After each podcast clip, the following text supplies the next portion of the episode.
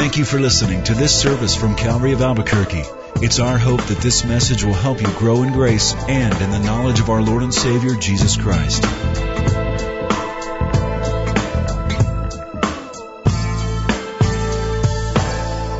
Well, the Mayans were wrong.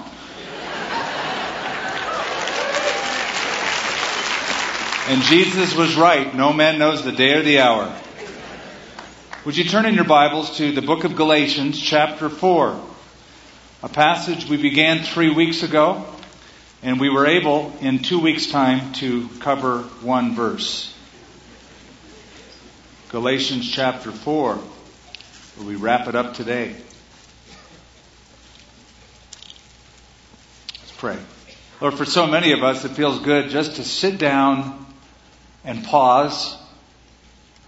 The season has been very busy, monumental, eventful. Probably for most of us, the preparation has been done externally, and that's pretty much done. But what grabs our attention this morning is the need to be prepared not externally, but internally. not with decorations, but how our heart is dealing with what this season means. What it means to us, to our children, to our friends, extended family. I just want to thank you that we've been able to probe a little bit deeper this year around this season to understand really what it's all about, really what the season means really who Jesus is to us. I pray that we would be further prepared, Lord, as we gather today. We give you the time, we give you our attention, we give you our minds, our hearts, for we are told to love the Lord our God with all of our heart, our mind, our soul, our strength. All of us. And this is simply a token that we have indeed done that as we place our bodies before you now and give you this time for you to speak into our hearts. We trust that you'll do that. In Jesus' name, amen. For those of us who have been raised in a church, brought up in Sunday school perhaps, for that type of a person, there's an understanding that Jesus is the focal point, the central reason for the season. In fact, He is the answer to everything. We tell people as much. We say, just keep your eyes on Jesus. Just follow Him. Just lean hard into Him. Just look to Jesus. He's the answer to it all. There was a teacher who was teaching her Sunday school class, four year olds, and she thought she would engage the class in participation. So she was teaching on Noah's Ark and she said, kids, I'm going to describe something to you and you tell me what it is. So she began. She said, I'm furry. I have a fluffy tail. I like to climb trees. No answer in the class. Dead silence. Not a kid raised a hand. So she continued. Okay, uh, I like to eat nuts, especially acorns. Nothing. Dead silence. So she thought, okay, I'm gray or brown, sometimes even black or red. Not a child spoke up. She was frustrated at this point, turned to a perky four year old named Michelle, and she said, Come on, Michelle, you know what this is. Michelle said, Yeah, I think the answer is supposed to be Jesus, but it sure sounds like a squirrel to me. poor little girl thought every question had to have the answer Jesus to it. Certainly Jesus is the answer to the longing of mankind. But we're awfully squirrely about presenting him sometimes. We don't always get it right because sometimes we even forget that the Bible has but one central theme, and that is Jesus Christ. Think about it. In the Old Testament, the Old Testament promises him. In the New Testament, the first four Gospels, Matthew, Mark, Luke, and John, present Christ. In the book of Acts, Christ is preached. In the epistles, another word for the letters of Paul, John, Peter, etc., Christ is pondered. And finally, the book of Revelation, Christ is predicted. It's all about him from cover to cover. But for a lot of people, it's like going to a play and getting there late when it comes to reading the Bible and understanding the story.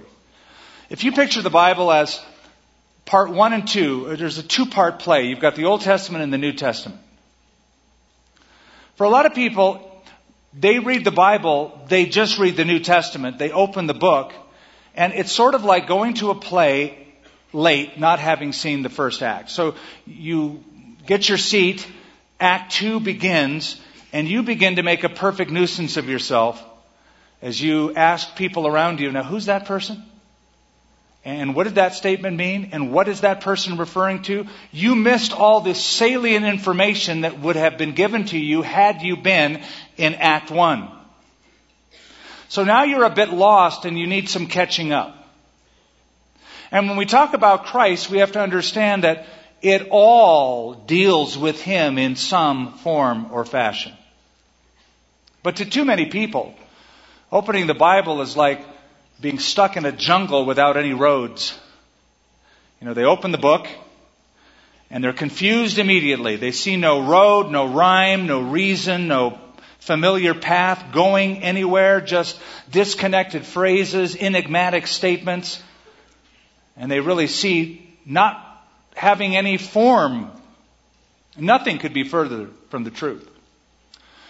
The Bible is a seamless revelation. It's a very staged and coherent story. And it all makes sense when you give Jesus his rightful place. Paul said to the Colossians that in all things Christ might have the preeminence.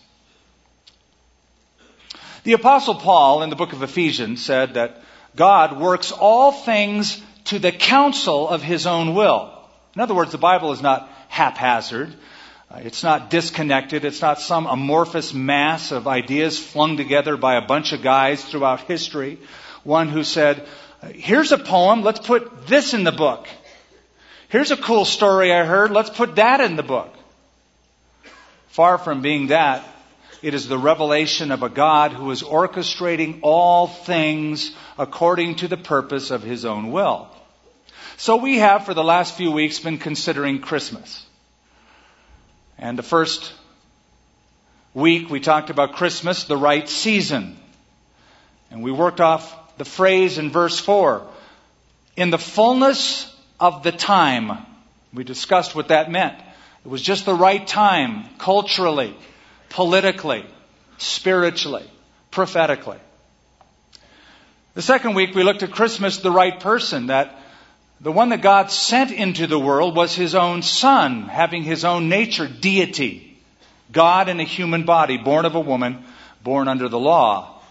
As the hymn writer in Hark the Herald Angels wrote, veiled in flesh, the Godhead see, hail incarnate deity. Paul would have said amen to that Christmas carol. That's who it is. But now we consider Christmas the right reason. What's the whole purpose of it all? What's the whole reason? All of that for what? Verse 5 tells us of Galatians chapter 4 to redeem. To redeem those who were under the law that we might receive the adoption as sons. As we've told you the last couple weeks, I decided this Christmas to not spend a whole lot of time on mangers or shepherds or angels or stars or wise men. All that's good, and we've done that in depth in the past. But to go a little bit deeper, to really understand the Christmas story from, I believe, the perspective of the whole Bible and from the view of God. Because for many people, Christmas sort of seems out of place. Go back to people who read the Bible and find it a jungle. For a lot of people, Christmas, the whole baby in a manger thing, seems out of place in the Bible.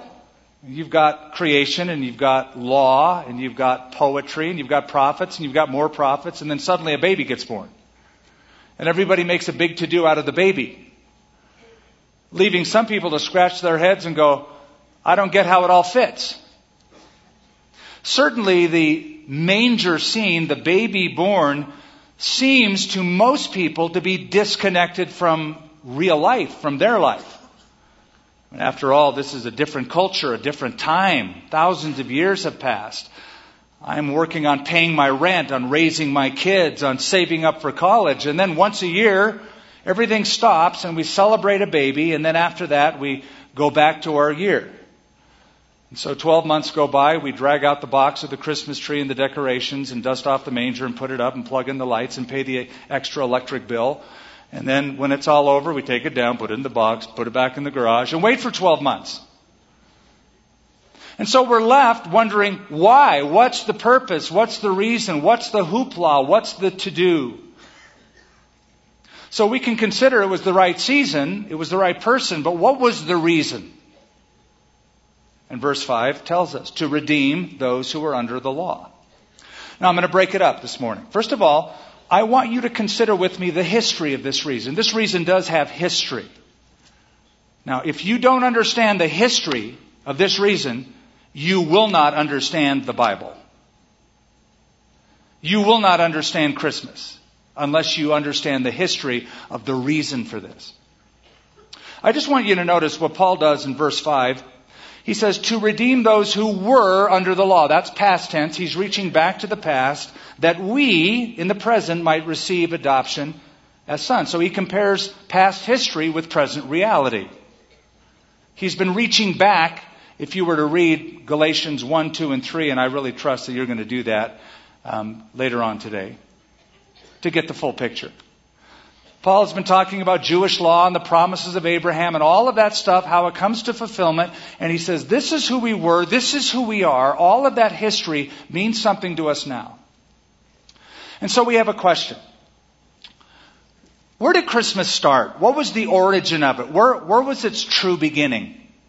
Was it in the manger? Is that when Christmas began? Was it in the manger when Joseph and Mary brought forth their son Jesus and laid him there? And later on, the animals came by and the shepherds gathered round and the stars shone overhead and somebody walked up and said, that is the perfect decoration. I can make some money off of this. Or did Christmas begin when the angel made the announcement over the skies of Bethlehem and he said to those few shepherds, I bring you good tidings of great joy, which will be for all people. For unto you is born this day in the city of David a Savior, who is Christ the Lord. Was that the beginning of it? Or do we go back a bit further? Say to the prophet Isaiah, inspired by God to write what we quote every time the season approaches. Isaiah 9 6, For unto us a child is born, unto us a son is given. The government will be upon his shoulders. His name will be Wonderful Counselor, Mighty God, Everlasting Father, Prince of Peace. Predicting him. Is that when Christmas began?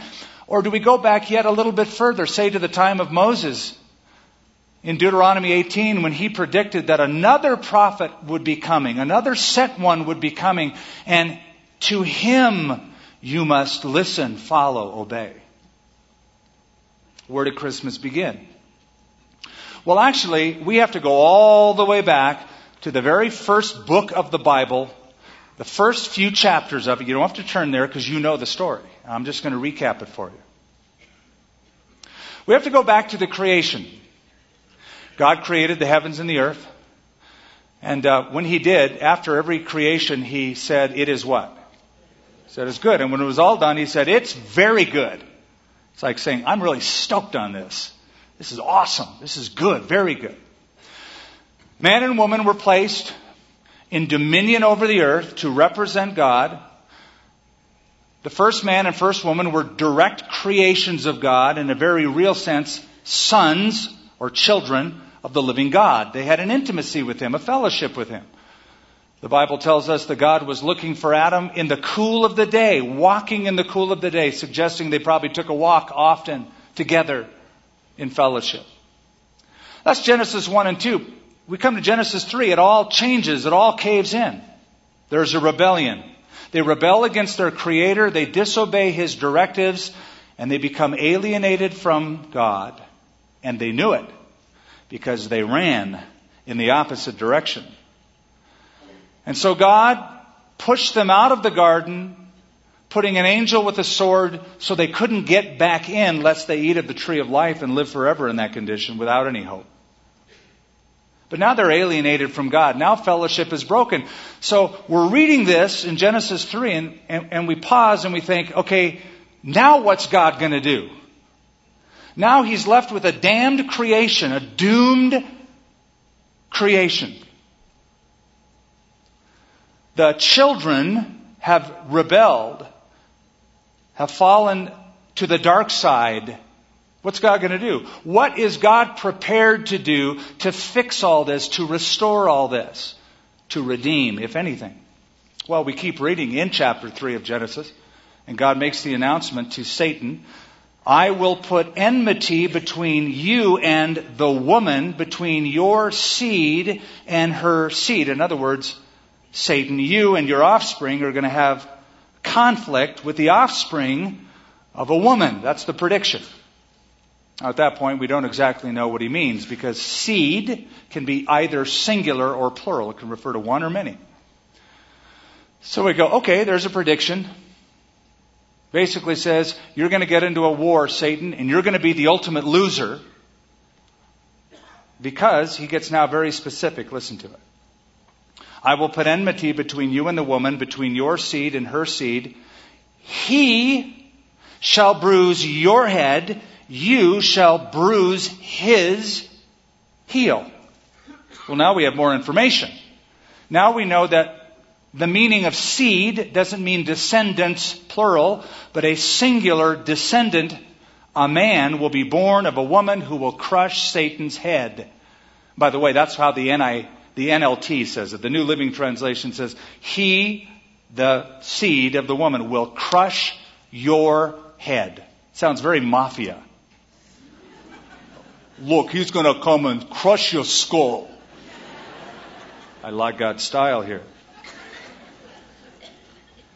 So, he predicts that a man will be born to crush Satan's dominion, his head, his authority. And he himself will receive a temporary wound, the bruising of the heel. Okay, so we read that and then history continues. We keep reading and we find that we come to a great flood that destroys the world except for how many people? Eight people. Noah and his family. So now the possibilities of that seed being fulfilled is greatly reduced to only eight survivors. And we discover that Noah has three sons. One of them is named Shem. And one of the descendants of Shem is a guy by the name of Abraham. We discover that in Genesis chapter 12. And God makes the promise to Abraham. Through you, Abraham, through your seed, all of the nations of the world will be blessed. So the promise goes from Adam, through Noah, through Shem, to Abraham. Keep reading. The promise is then repeated to Abraham's second son, not first son Ishmael, second son Isaac, in Genesis 26, verse 4. Keep reading. The promise is then repeated to Isaac's second son Jacob, Genesis 28, verse 14.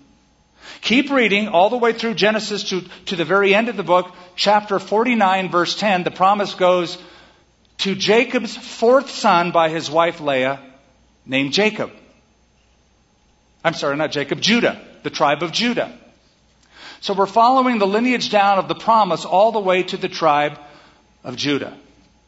Well, we keep reading as history goes by all the way to 2 Samuel chapter 7. And there's a guy by the name of King David. And God says, Your descendant will sit upon the throne of David and rule forever and ever. So that's the lineage. That's the history. That's the promise. But we're still waiting for the fulfillment until we get to chapter 1 of Matthew. Now we open the New Testament, and this is how it begins. Listen. The book of the genealogy of Jesus Christ, the son of David, the son of Abraham.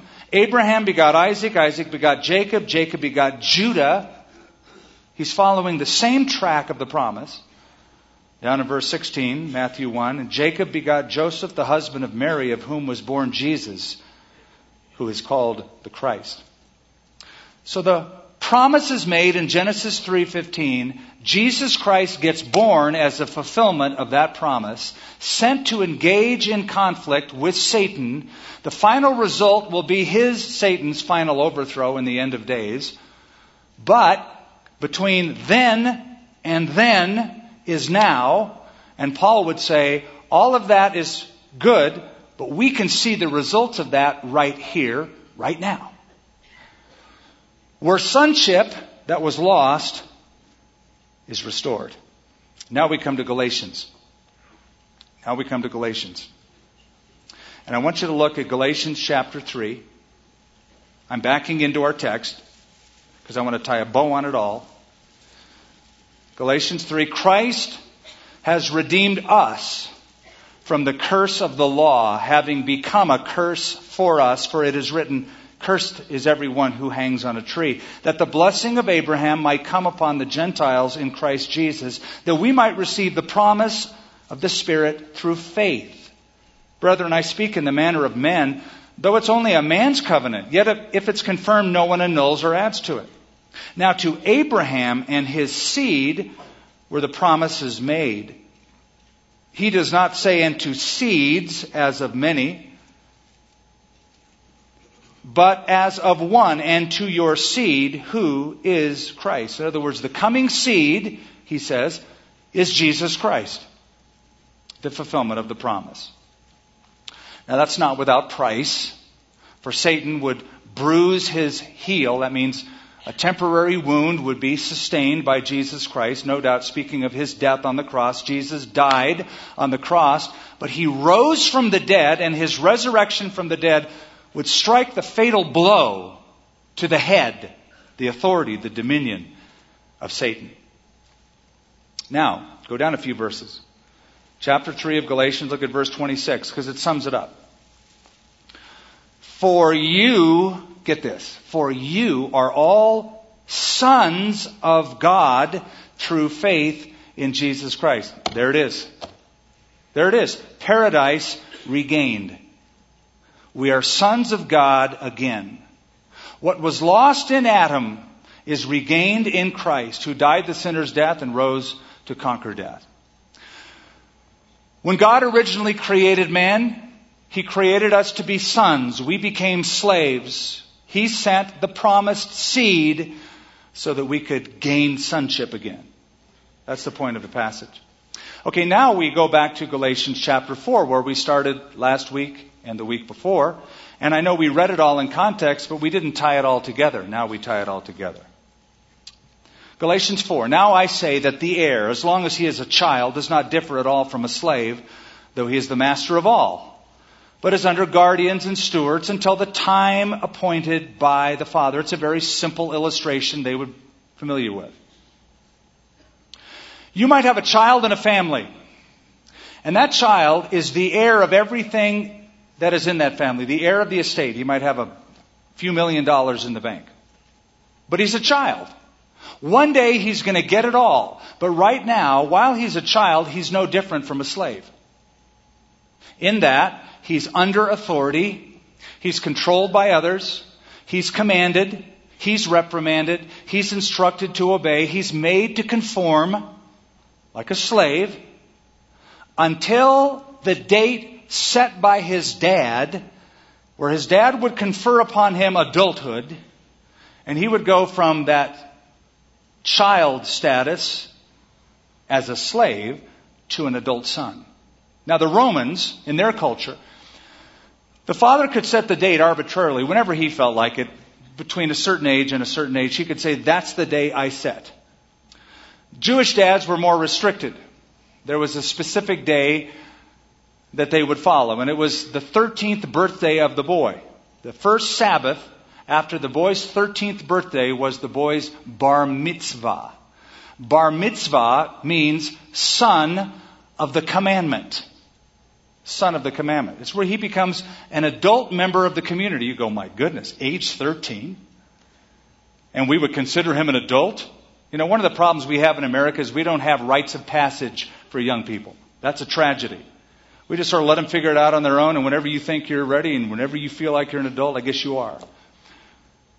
Then it was 13. And if you're thinking, oh, 13, that's crazy. It just goes to show you the kind of spiritual preparation the parents offered so that the child would be ready at age 13. So he was bar mitzvah. And when he was bar mitzvah that day, he was no longer the son of his father. He was no longer the son of his mother. He was, in effect, a son of God because he was a son of the commandment under the authority of God's command. That's Paul's point. There's an exact set time by a father in a child's life where he goes from slave to son. And so he continues with the illustration, verse 3. Even so we, when we were children, were in bondage under the elements of the world. But when the fullness of the time had come, when our Father in heaven set the time, God sent forth His Son, born of a woman, born under law, to redeem those who were under the law that we might receive the adoption as sons. He says, we too were slaves, but that was never God's plan. God's plan is that we are sons, not slaves. So, He sent the serpent crusher the promised one in Genesis 3. And Jesus' coming would restore lost sonship, lost inheritance, lost intimacy, lost closeness, would all be restored by the promised one. Now, our bondage was long and hard. Remember Genesis 3? You keep reading, keep reading, keep reading. That represents thousands and thousands and thousands of years. Our bondage was long and hard. As the Christmas carol we sing, O Holy Night, has those words that are so accurate. Long lay the world in sin and error pining till he appeared and the soul felt its worth. Our bondage was long and hard, but then he came in the fullness of the time, at just the right time. The Genesis 3 promise was fulfilled. So that's the history of the reason. And as I said, you will not understand the Bible till you understand the history of the reason. But now you know it. But there's something else, and that is not just the history, but the centrality of the reason. Summed up in a single word. Look at verse 5. To redeem. That's the, that's the core of the sentence. To redeem. The word redeem means to buy back. It's a, it's a beautiful picture of somebody going to a slave market 2,000 years ago and laying down money, hard, cold cash, to buy a slave out of the market and give the slave its freedom.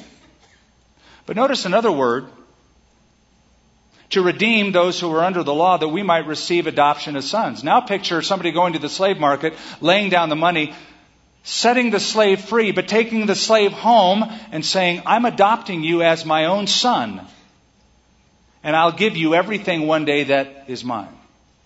So the analogy is that God went to the slave market of sin, saw us in our condition, purchased us, brought us to himself, and adopted us as his son, as his daughter. Beautiful, beautiful concept. John chapter 1 declares, As many as received him, to them he gave the power to become sons of God. So now let me give it to you in one nutshell. The Son of God became a man to enable men who were slaves to become sons of God. That's all of what I'm saying in a single nutshell.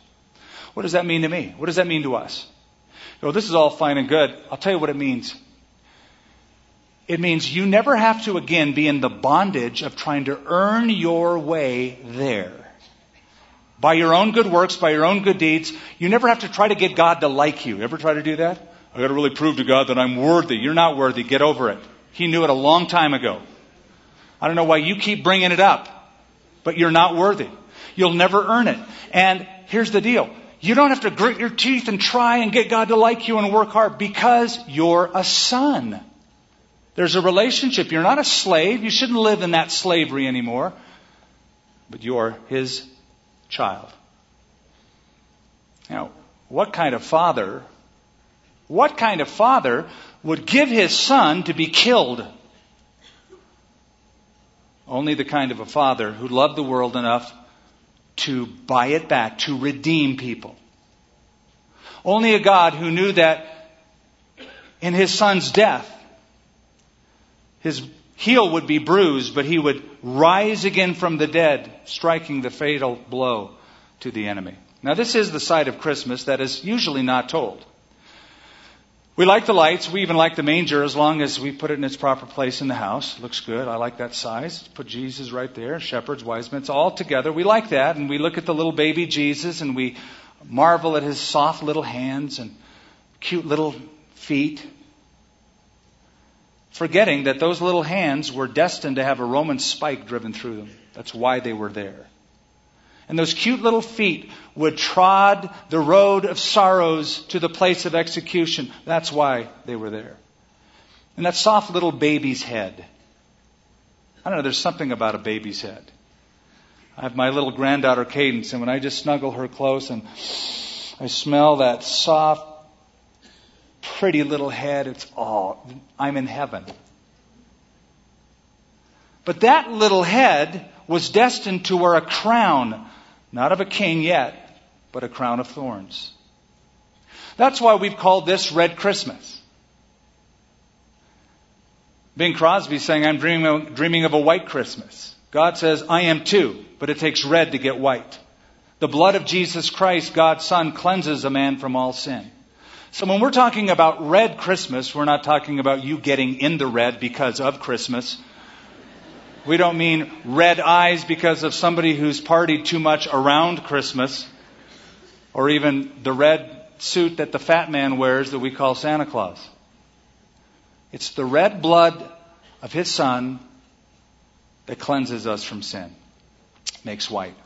So that's the history of the reason. That's the centrality to redeem. And finally, there is the reality of the reason.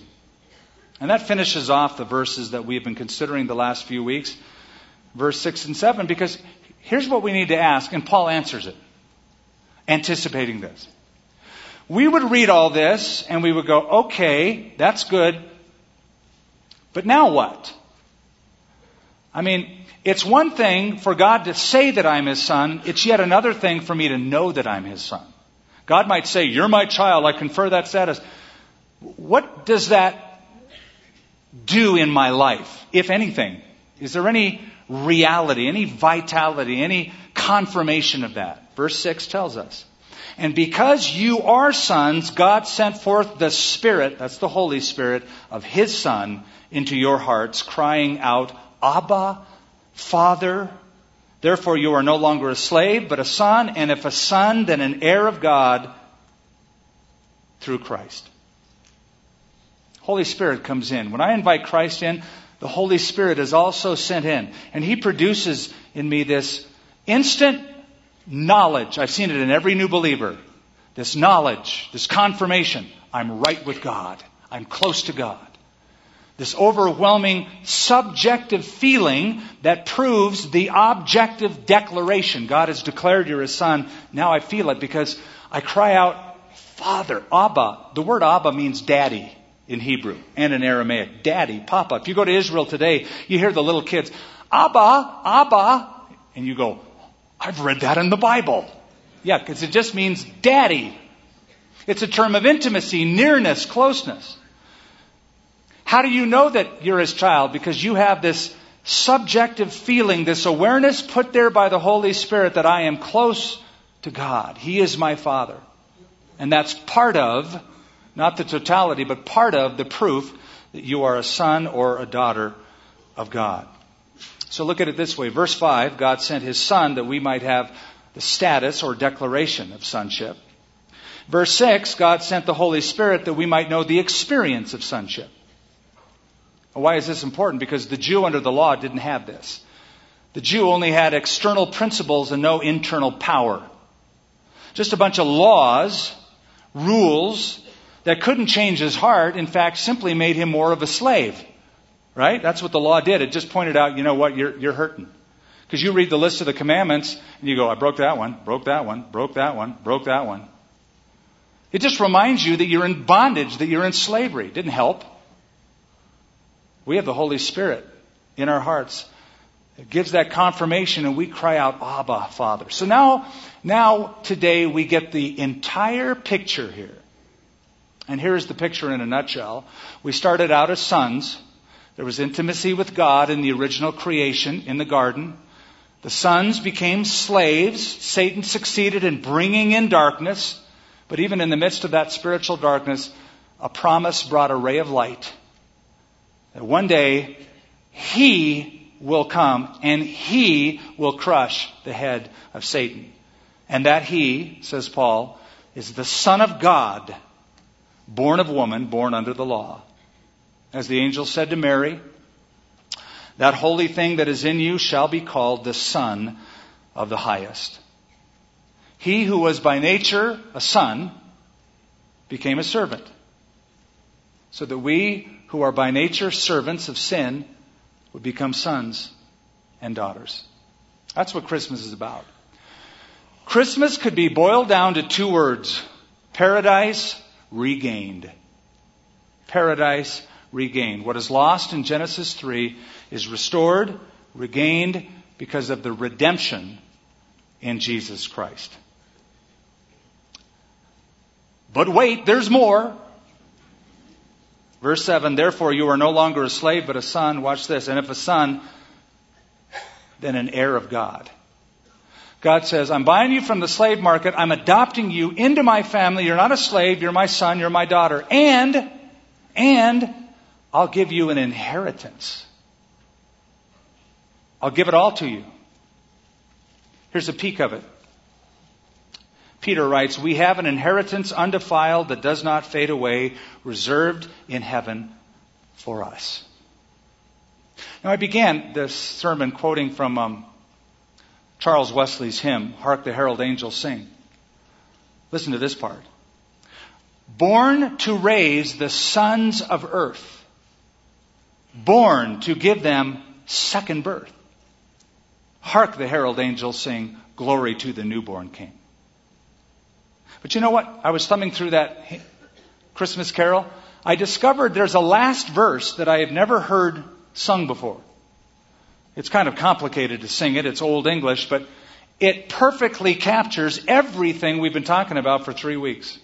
So here's the last verse of Hark the Herald Angels Sing. Adam's likeness, Lord, efface, stamp thine image in its place. Second Adam from above, reinstate us in thy love. Let us thee, though lost, regain. Thee the life, the inner man. O to all thyself impart, formed in each believing heart. I read that and I thought, goodness, Charles Wesley has studied Galatians chapter 4. He got it all.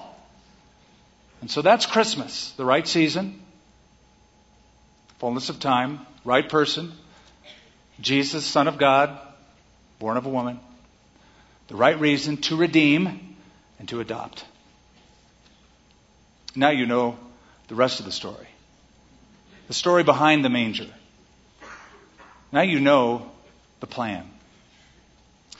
There was a lady who had it in her heart to buy gifts for her circle of friends. She belonged to a little group, like a Bible study group, and she had a circle of friends, these other gals that she hung out with, and she thought, I, I have to buy them a present, a little gift for, for Christmas. But you know how it is this time of the year, how time just gets away from you and you run out of time?